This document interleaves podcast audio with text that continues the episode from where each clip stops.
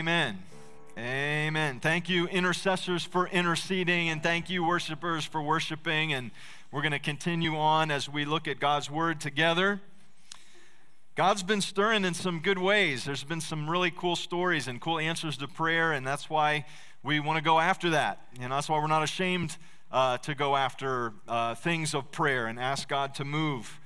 Uh, we don't have anything without Him, right? So we're convinced that the more we're convinced of that, uh, the more we actually lean into the work that He wants to do. I mean, think about this. You know, so when Paul writes things like, His strength is made perfect in my weakness. Like, if we actually get that, if we actually live that out, we actually think that, we're going to pray differently.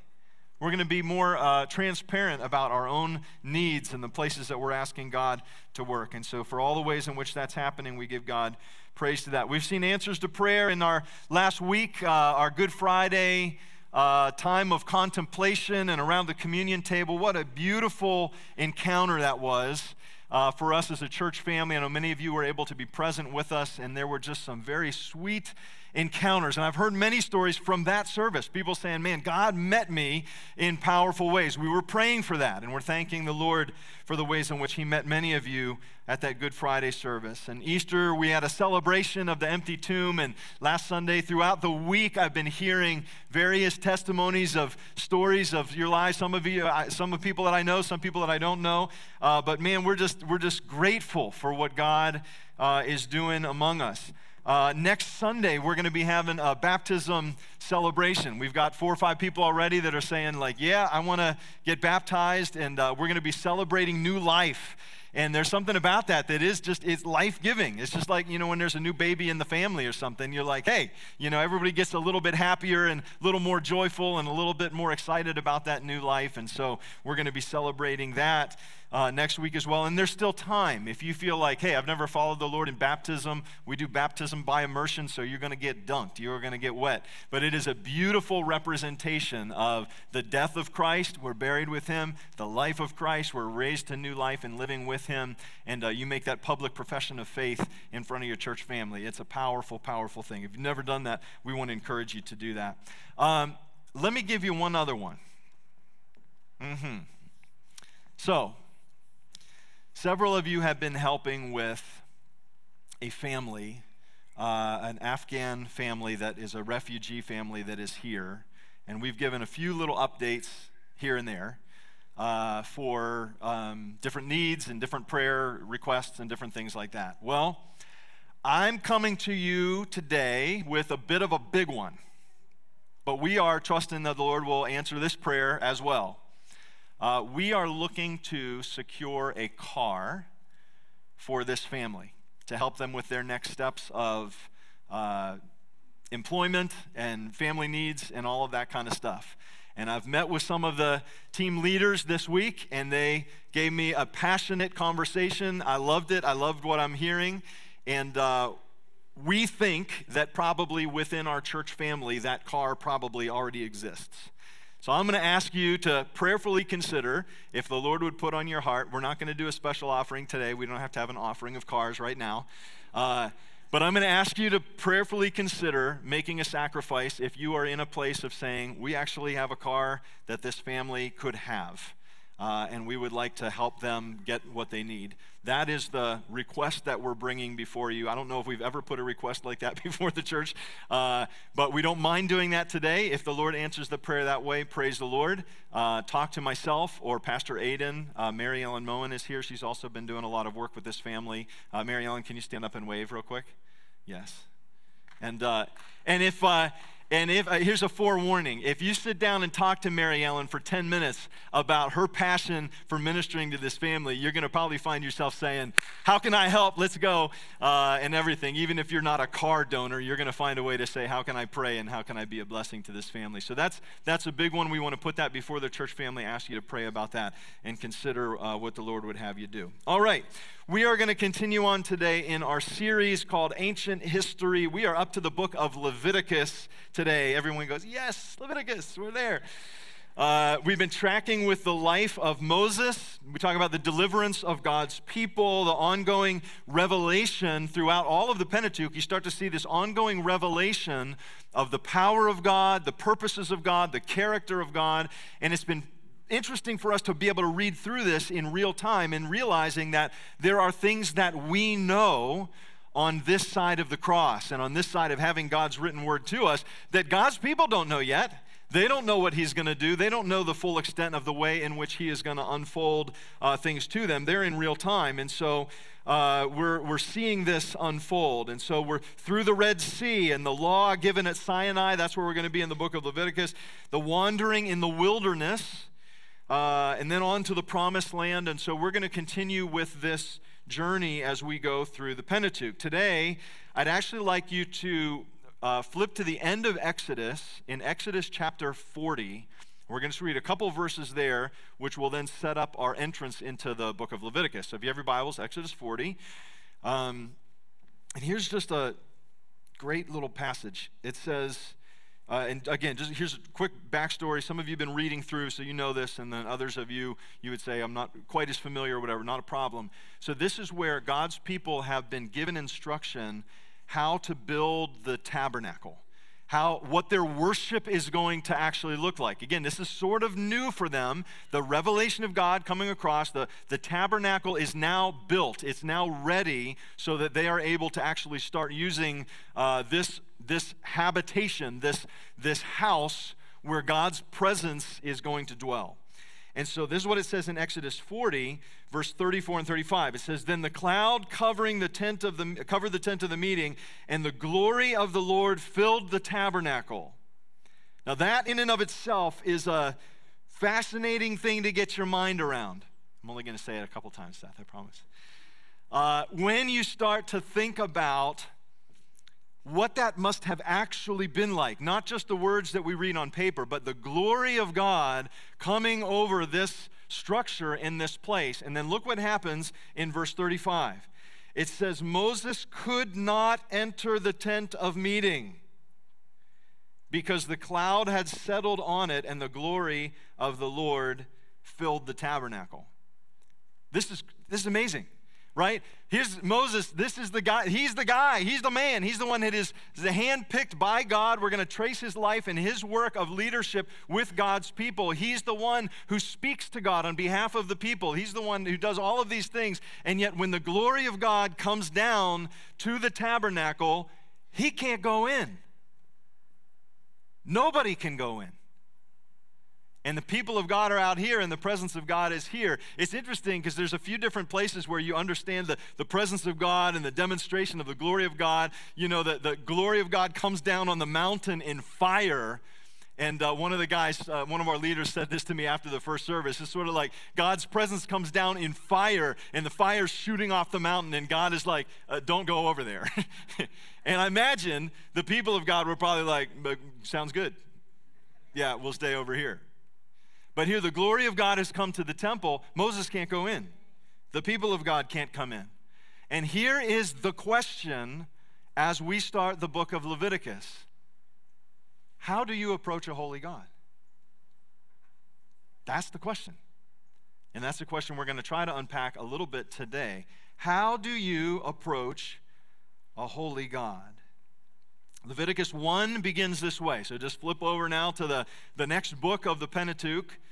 This is the middle of the Pentateuch, the, the book of the law, and this is a massive download now as the people know about worship. Now it's going to be the restrictions. What are going to set you apart as a people? What, are, what is going to set you apart to make you different? And how do you engage with your holy God? Leviticus 1 The Lord called to Moses and spoke to him from the tent of meeting. He didn't say, Come in. He spoke to Moses from the tent of the meeting, and he said, Speak to the Israelites and say to them, When anyone among you brings an offering to the Lord, bring it as your offering, bring as your offering an animal from either the herd or the flock. If the offering is a burnt offering from the herd, you are to make a male, take a male without, uh, sorry, you are to offer a male without defect. You must present it at the entrance to the tent of the meeting so that it will be acceptable to the Lord. that begins chapter after chapter after chapter after chapter of instruction of how do you approach a holy God.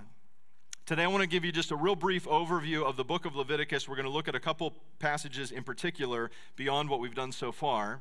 Leviticus is the center of the Torah, uh, and it is probably the book that has stretched or broken more New Year's resolutions for people to say, I'm going to read through the whole Bible this year. And I think the reason is because you get into Genesis and you have all these kind of stories of the creation account and the work of God among the people, and there's all of this narrative that is, in many ways, not unchallenging, but not hard to read. And so you're, you're sort of looking at the work of God with his people, and then Exodus is the deliverance of God's people out of slavery, and we see the power of God, and again, the narrative that continues to unfold. And with a few exceptions in Exodus, it's dramatic. I mean, it's, it's exciting. It's kind of wild ride stuff. And then you get to Leviticus and you get a long download of what does it mean to be sort of sacrificially right before God. The reader encounters Leviticus and often wonders, what in the world am I supposed to do with this? A couple of things that I would have you just note in a general sense, because some of you have read through or are in the process of reading through the entire book. Let's, let's note a couple of things. Um, in his book, How to Read the Bible for All It's Worth, Gordon Fee uh, talks about how do you read the law. The, the, book itself is actually really good. I don't know if any of you have read that, but it, it's helpful to say, like, when you're reading uh, wisdom literature, how should we as New Covenant people read wisdom literature? When you are reading the epistles of the New Testament, how should we as New Covenant people read the epistles? When you are reading uh, history uh, or the law, how should we read that? And uh, one of the th- couple things that I would just note, I'm going to I'm gonna unpack that question maybe a little bit more in next week's message, so we will get into that a little bit more. But here's a couple things that you maybe should, should just be aware of if you're not. Number one, we are not bound as new covenant believers, we are not bound by Old Testament law in the way that the Israelites were. In fact, uh, Gordon Fee goes on to say it this way.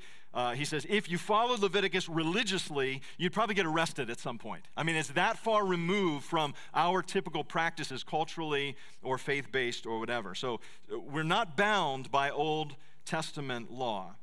Second thing is that this is critical for us to know if you are a follower of Jesus, that when Jesus was challenged with whether or not he would follow the old covenant of the law, he said something very peculiar in Matthew chapter 5, verse 17. Jesus said is this He said, I don't want you to think that I've come to abolish the law, I've come to fulfill it. That statement is really powerful. Because Jesus essentially is saying all of these things that we could study and wrestle over and try to get our minds around and understand, he would literally say, all of the sacrificial system that was set up for a holy God and an unholy people to have right communion, I've taken care of that. All of the priestly work that needed to be done for people to have an intercessor between sinful humanity and holy God, I've taken care of that. And so Jesus literally says, as we read these sort of difficult, admittedly hard passages, we can look at with a certain uh, dispensation of Jesus' grace over us and say, Jesus has cared for all of this. So Jesus said, Don't think I've come to throw it out. It's actually vitally important. And you're going to hear some things today that will point you to the character of God and to your relationship with Him. I mean, it, it gets deeply personal uh, very quickly as we get into the book of Leviticus. So much so that when I did a little talk through with some of my staff earlier this week, uh, one of my staff members said, I've never been so excited about a study on Leviticus. Why? Because it actually takes us to our own heart and to the work that God is going to do there. So next week, we're going to work through the question how should we read and apply Old Testament law as new covenant believers. We're going to get into that a little bit more. I'm not going to touch on that as much uh, this week. But here, let's give you a little bit of an overview. This is from the guys at the Bible Project. They do great work, and I'll probably send a link uh, uh, that has been helpful to me in my uh, email tomorrow that I send out to the church. Uh, here's here's a, a comment that they say Placed right between Exodus and Numbers, Leviticus acts as a bridge highlighting the need for restoration of the relationship between God and humanity. Leviticus is a story about God's desire to repair his relationship with Israel so that they can live with him in a restored, holy space and rest with him as reformed people who represent his character to all the nations. If you've been tracking with us, you must remember that the covenant with Abraham was that I'm setting aside a people, I'm going to grow them up through you, and I'm going to set, up, set, up, set them aside so that the entire world can be blessed through them. So, this is vitally important. When those people come under the oppression of Egypt, it's not just a people under the oppression of another people. This is the source of God's blessing coming under attack, and now they are delivered. And now they're being set aside so that they can live in such a way as to remain distinct as God's people. They need to be in relationship with Him, or it doesn't work. And God is saying, I'm going to provide a way for that to happen. So we see a couple different movements that happen throughout uh, the book. We see in chapters one through seven, there's a repairing of the relationship. Uh, that's what the sacrificial system essentially does. Uh, in chapters 8 to 16, there's a restoring of holy spaces. And then finally, in chapters 17 to 27, there's a reforming of the people themselves. And keep in mind, this was this is the precursor to the new covenant that God would say, I'm going to get this heart of stone out of you. You know, this, this hardened heart that doesn't want to move and doesn't want to obey and doesn't want to follow and doesn't want, I'm, I'm going to take that out of you and I'm actually going to write my law on your heart. I'm going to give you a new heart. And so in Christ, these are the promises that we actually now benefit from that they were only seeing the foreshadowing of in the days of Leviticus. Uh, as you read through the book of Leviticus, you see a few different themes that emerge. Again, I think these are important. Number one, God wants his people to be in close proximity to him. The question of how do you approach a holy God, that's a proximity question. How do you get into his presence? Uh, but we see that God wants it. The purity of God and the brokenness of humanity appear to be completely incompatible because every time they come into the same space, that which is unholy and that which is broken down gets basically obliterated. And so to be uncovered and in the presence of God is actually a really bad thing. So, and in fact, we see a precursor to that uh, when you think about the Passover, right? So the, the judgment of God is coming through the land. To be outside of the covering of the blood was to be in a very bad place. In fact, I don't know that scripture gives us any indication of any Israelites who said, I just don't want to do that. But the idea was that to be outside of the covering of that blood was to be in, under the judgment of God, which you don't want to be. So, anyway, there's this incompatibility that's there. Uh, number three, we see the sacrificial system was the initial means of atonement or restoration of relationship between sinful people and a loving God. Now, interesting, who at this point in biblical history, uh, this is the early chapters of God revealing what he will do in his global redemption story. So you are way farther ahead in your time frame now when you look at where we are in the history of God's work in a global perspective. And then finally, the restored relationship is essential for human beings. Uh, it's essential for human beings to be in the presence of God. That is where life is found. So we're going to unpack this a little bit, and here's uh, an odd passage maybe to help us do it Leviticus 10. That's actually where I wanted you to, to go with me today. Leviticus 10 um, gives us a negative example, but a powerful example of like, so what happens when you come into the presence of God either in an unworthy manner or with a wrong standing. And we see this with the account of Aaron's sons, Nadab and Abihu. And this is what it says in Leviticus 10. We'll read a handful of verses here. Aaron's sons, Nadab and Abihu, took their censers, put fire in them, and added incense. And they offered unauthorized fire before the Lord, contrary to his command. So fire came out from the presence of the Lord and consumed them, and they died before the Lord. Moses then said to Aaron, This is what the Lord spoke when he said, Among those who approach me, I will be, I will be proved holy. In the sight of all the people, I will be honored. And then it says, Aaron remained silent. The following verses, Moses summons uh, some of the other relatives to come in and they, they carry them out. Can you imagine sort of to the dismay of the people, just right before this in, in uh, Leviticus chapter 9, Aaron has offered uh, a, an offering before the Lord that has been accepted. And so they're kind of learning the ropes. They're getting this right. All of these things that are being unfolded. What does it mean to come into the presence of a holy God? Well, this is what you need to do. And so Aaron does this and it's accepted before the Lord. The very next chapter, we see like joy turn to sorrow when Aaron's sons come in. It says they offered unauthorized fire. Uh, some of your translations might say they offered strange fire before the Lord. And here's what we don't know. We don't know the specifics of really what, what did they do specifically wrong. Uh, it's not indicated here in the text to us. But what we do know this we do know it's perfectly clear that they understood what the right fire was to offer, and they didn't do that.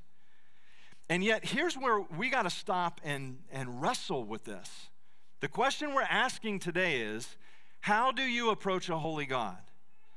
Well, it would be natural for many of us to say, well, if I hear stories like this, I think the answer would be, I don't want to.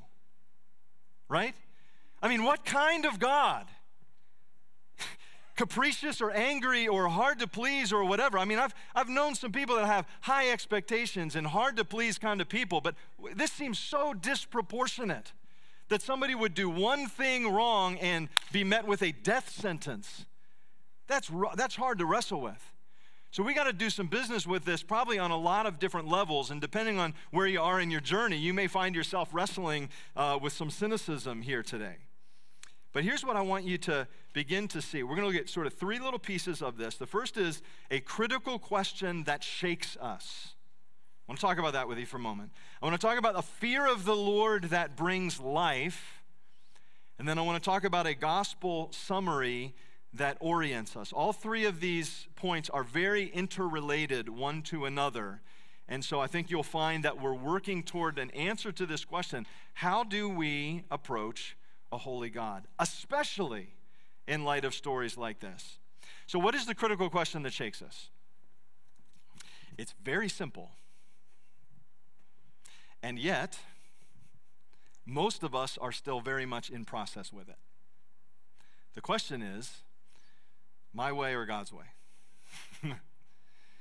That's it. My way or God's way.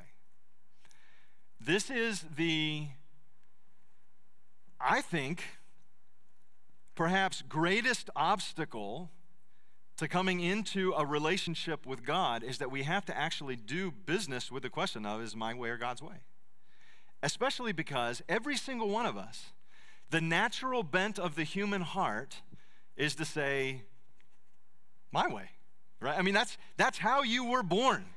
You were born with a my way sort of orientation or dispensation.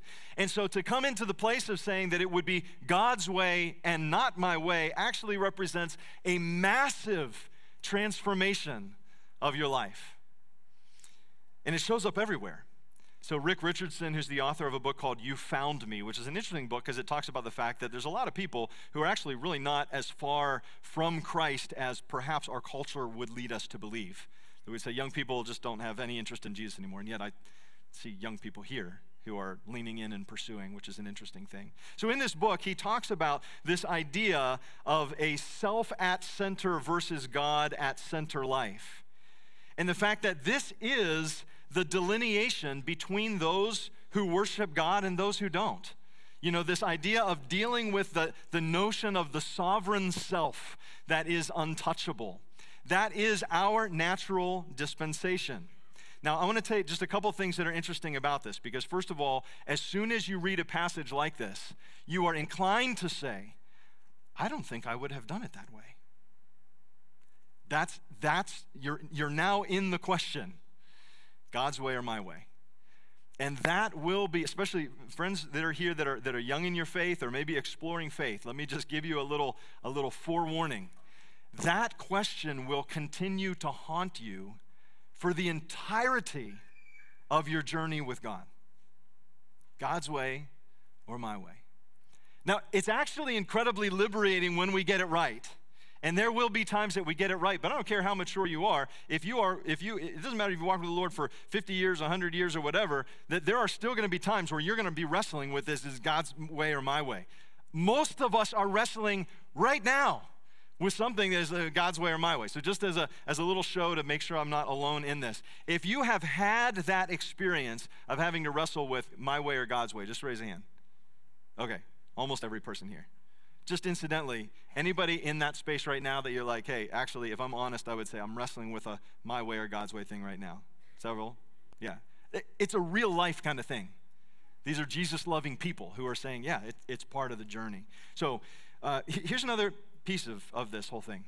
Um, so the self is on the throne of my life naturally. There's a massive shift in my life when self comes off the throne of my life and God gets on the throne of my life, God's way or my way. What, fi- what I find interesting about this is that um, self absorption is actually incredibly off putting to everybody, right? This is not a faith or not faith thing. It's not a Jesus or not Jesus thing. It's if you are a self absorbed person, you are probably very off putting to the people around you. And you can see it really easily in other people. You say, man, that guy's self absorbed. Man, she is just narcissist or whatever. And no, like, again, your experience might be different than mine, but I don't hear anybody saying that in like a positive way. Like, man, she is self absorbed, and I can't wait till we hang out again you know? There's, a, there's, a, there's an observation here that, like, while none of us, faith or not faith people, sort of champion the self absorbed life, all of us start with the wrestling match of my way or God's way. So that's a, that's a piece of this as well. There is an inherent tension here because we actually can't approach this topic without getting back to the subject we talked about a few weeks ago, which is how do we define freedom? Uh, and this is a very important concept as we develop our biblical understanding. Um, the idea that freedom would be the absence of any parameters um, is absolutely an untenable place for you to be. And we talked about that a couple of weeks ago. You can watch that message uh, again. But let me give you a, let me give you an example. This is from Tim Tim Keller. He would make this argument that he would say we deal with the notion of freedom in almost every area of our life, and we want to be free. We want to have freedom, and yet, here's what we find we find that our own pursuit of freedom will oftentimes infringe upon our other freedoms. The example could look like this I'm a grandfather. I'm not a grandfather, but someday perhaps I will be. If I am a grandfather and I say, I want to have a robust life so that I can hang out and be with my kids, but I also say, I want the freedom to eat whatever I want to eat. That's a very, this is a very simple example. There is very likely, especially with my natural inclinations, a point at which my freedom on one hand will infringe upon my freedoms in the other. In fact, every single person that I talk to who's of a certain age, 40s are rough, right? I'm in my 40s. Everything starts falling apart. You got to start actually taking care of yourself and everything. All of those decisions are freedom decisions as to say whether or not I'm going to act as if I don't have to get sleep. I'm going to act as if I don't have to eat well. I'm going to act as if exercise or self care, those kind of things don't matter. If in the name of freedom I decide I'm going to just do whatever I want, I'm going to find that that very pursuit of freedom actually creates a withholding of freedom in other places.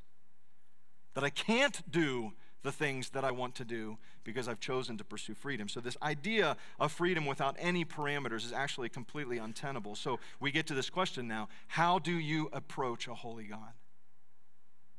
And I think the wrong parameter is to say, however I want. There's no scriptural evidence for that including the hard passages we're looking at today. Incidentally, if you're waiting for a world to operate in a way in which you will be able to stay the center and everything can revolve around you, you're going to find that the world doesn't work that way and God doesn't work that way.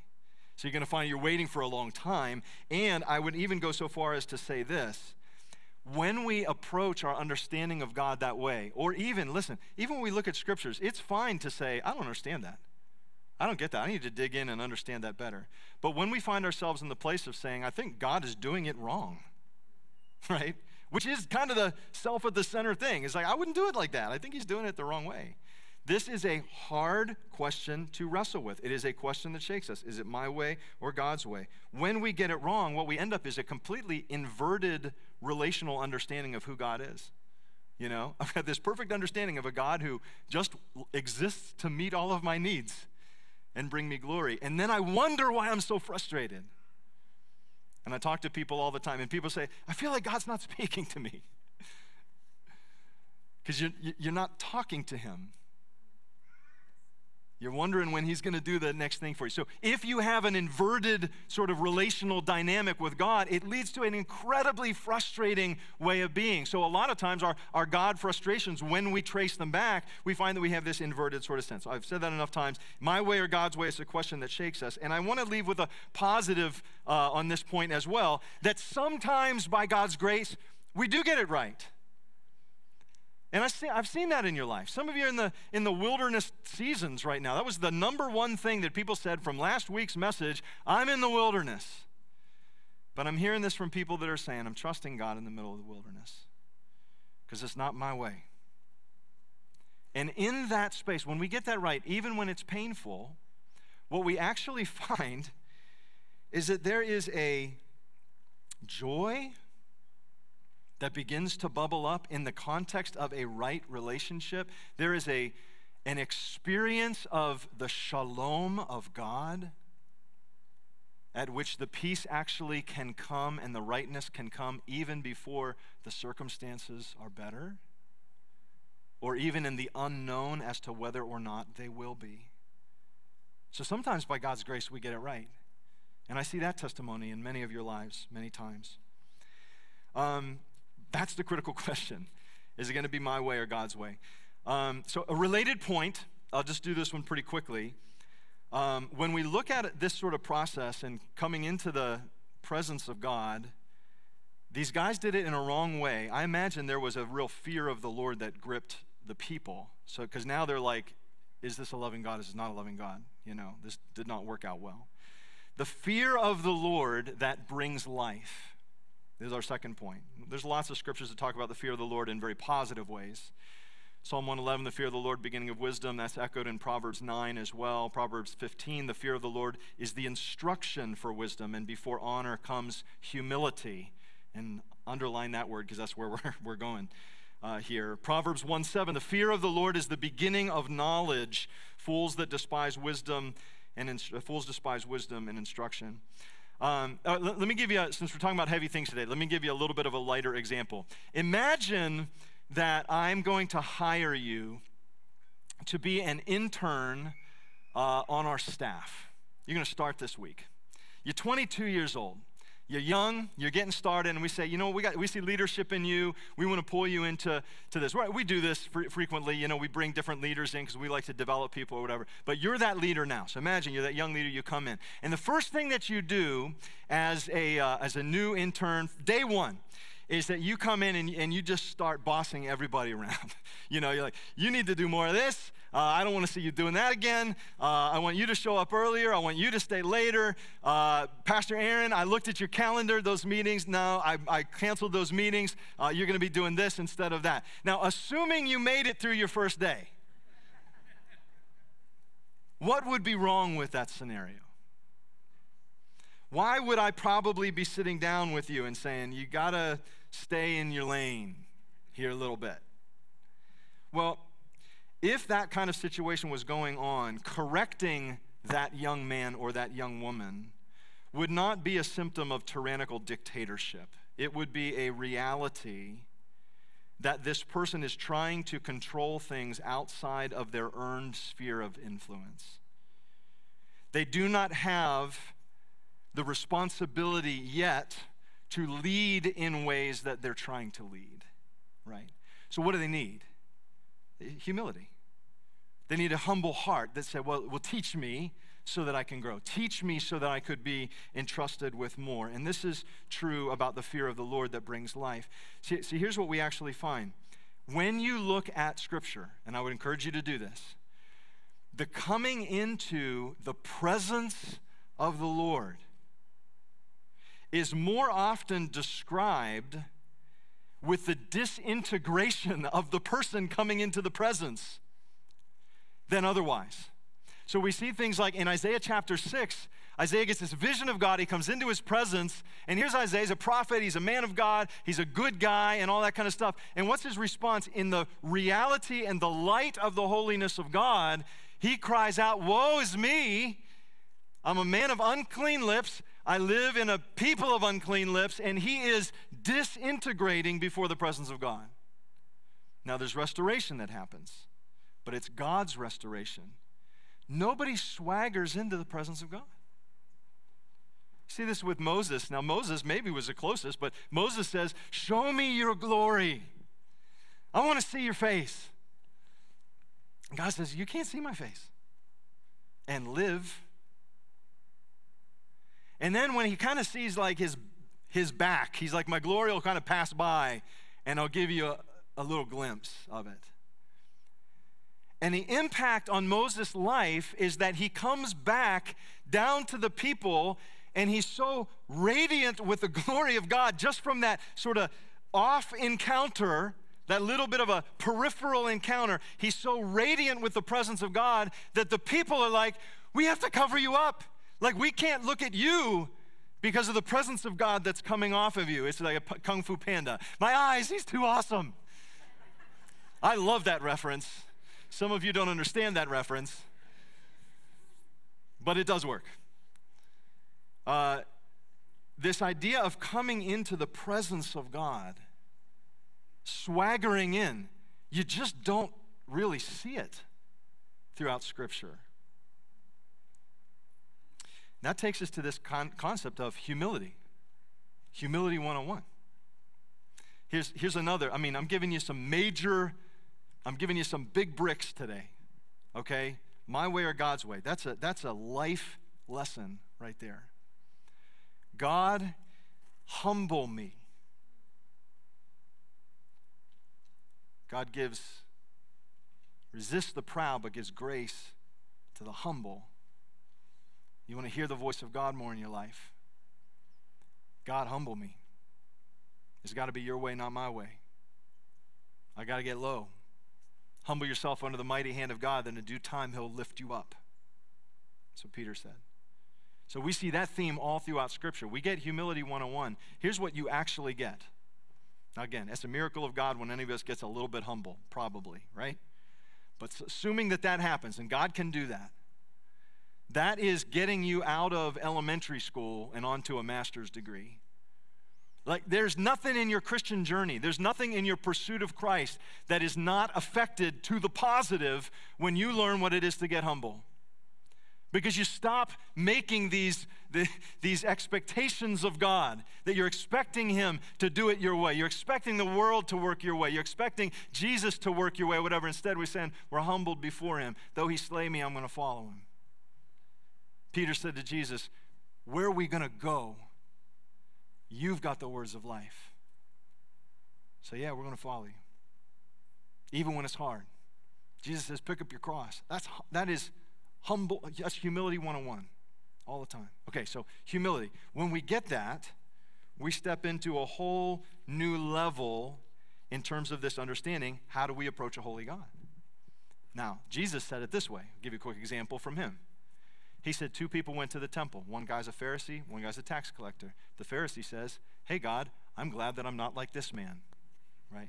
Maybe Jesus was creating a caricature. You know, I mean, it was probably a little on the nose hey, God, I'm glad I'm not like him.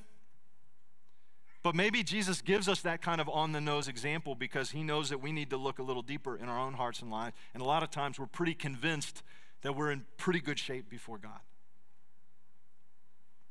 He says, There's another guy. He's a tax collector. He's probably not very honest, and he's probably not very well liked or loved in the community. And his, his simple prayer is, God, have mercy on me, a sinner. And then Jesus says this that guy went home justified.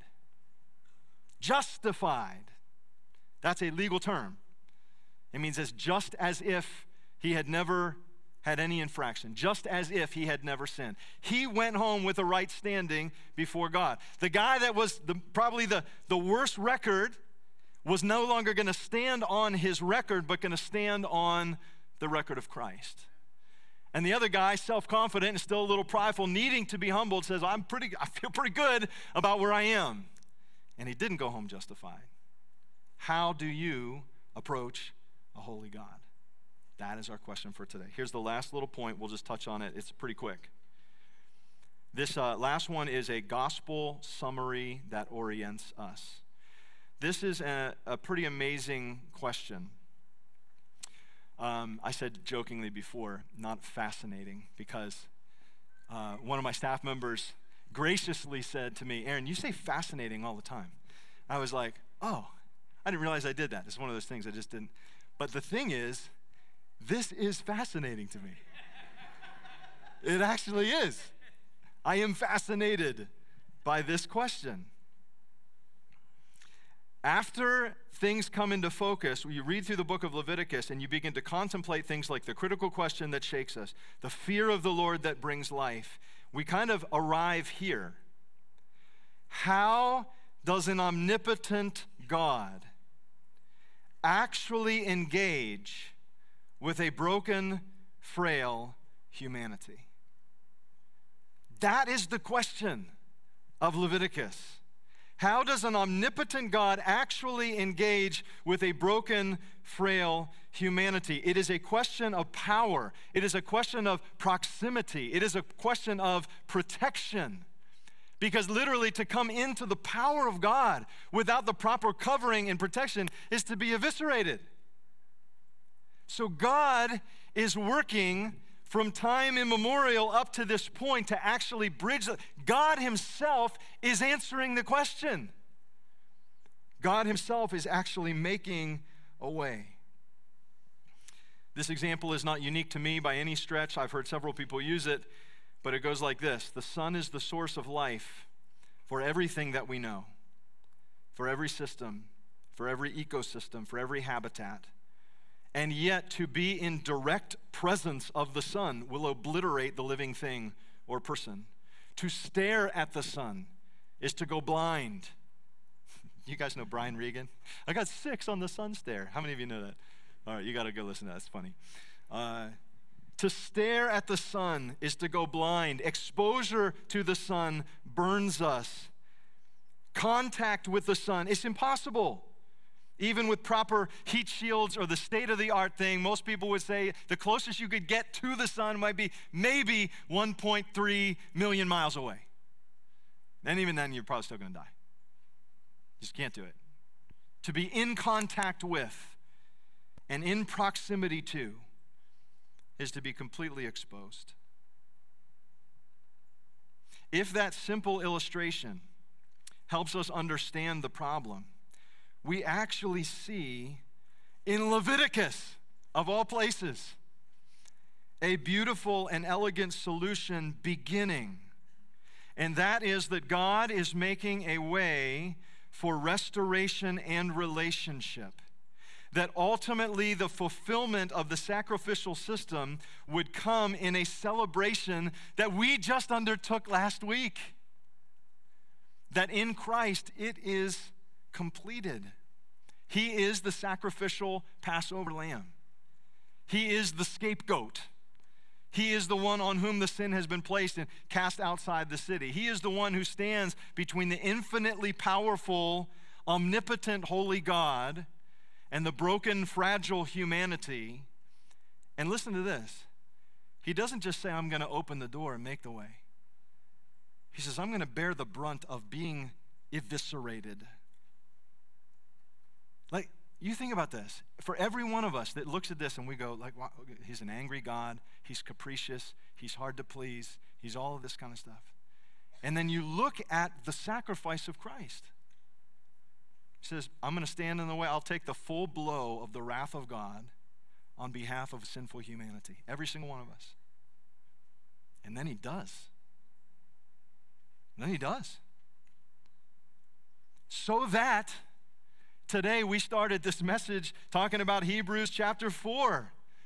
Because we have such a high priest, let us come boldly into the presence. That was not accessible in the days of Leviticus. You don't come boldly in.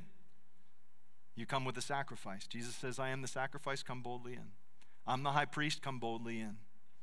Today, you have done something supernatural in coming in to worship God together, to welcome His presence in a way that you never would have been able to before.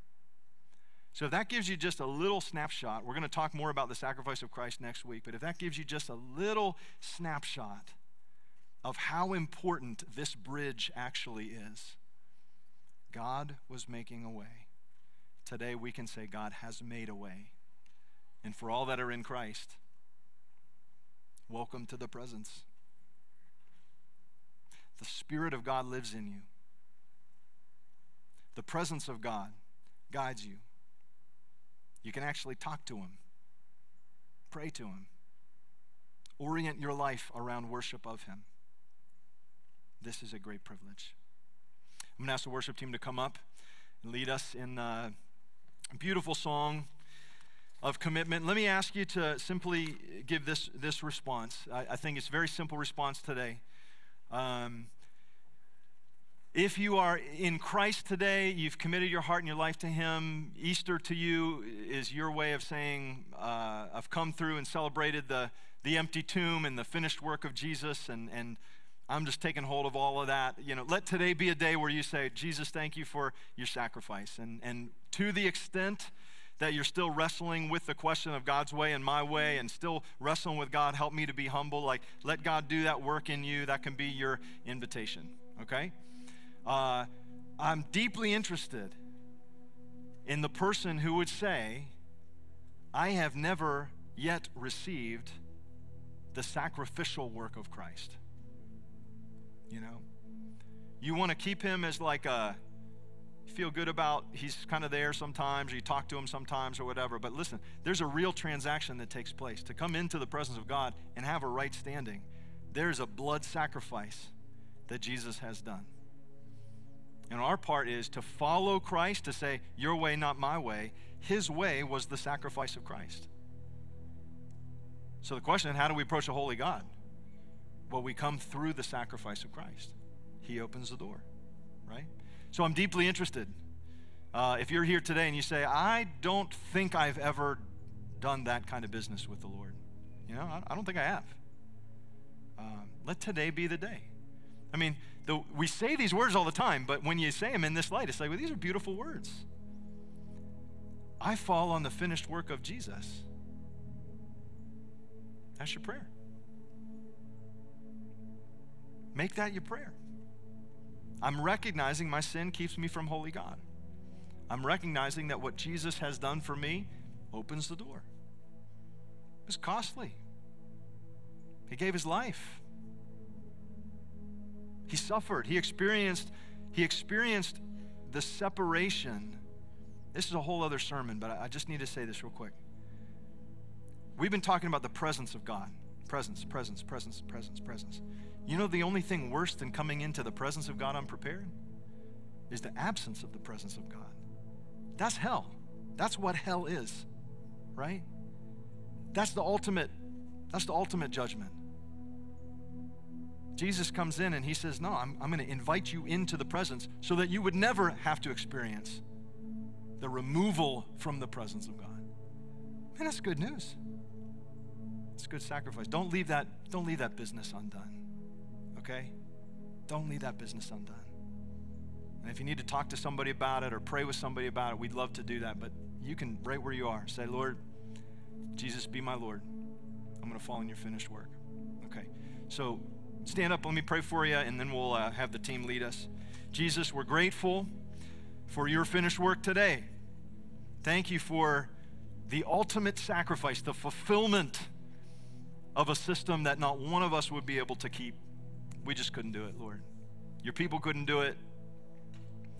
And yet, Jesus, you were able to, to be the sinless sacrifice for us. So I, I just pray that we would uh, lean into that today I pray that the person that has never made a commitment to Jesus, let today be that day.